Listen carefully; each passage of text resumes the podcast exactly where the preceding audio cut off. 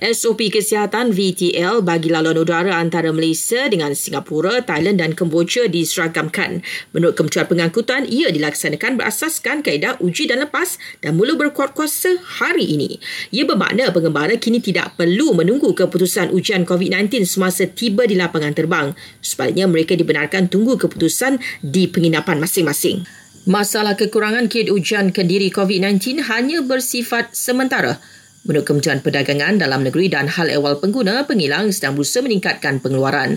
Jelasnya ia berlaku disebabkan permintaan tinggi kerana semakin ramai orang keluar dan menjadikan kit ujian itu sebagai stok simpanan untuk tujuan waspada. Sementara itu, 26,534 kes COVID-19 dicatatkan di Malaysia semalam, naik kira-kira 4,500 berbanding kemarin. Kes sembuh pula melebihi 31,000, manakala 95 pesakit meninggal dunia.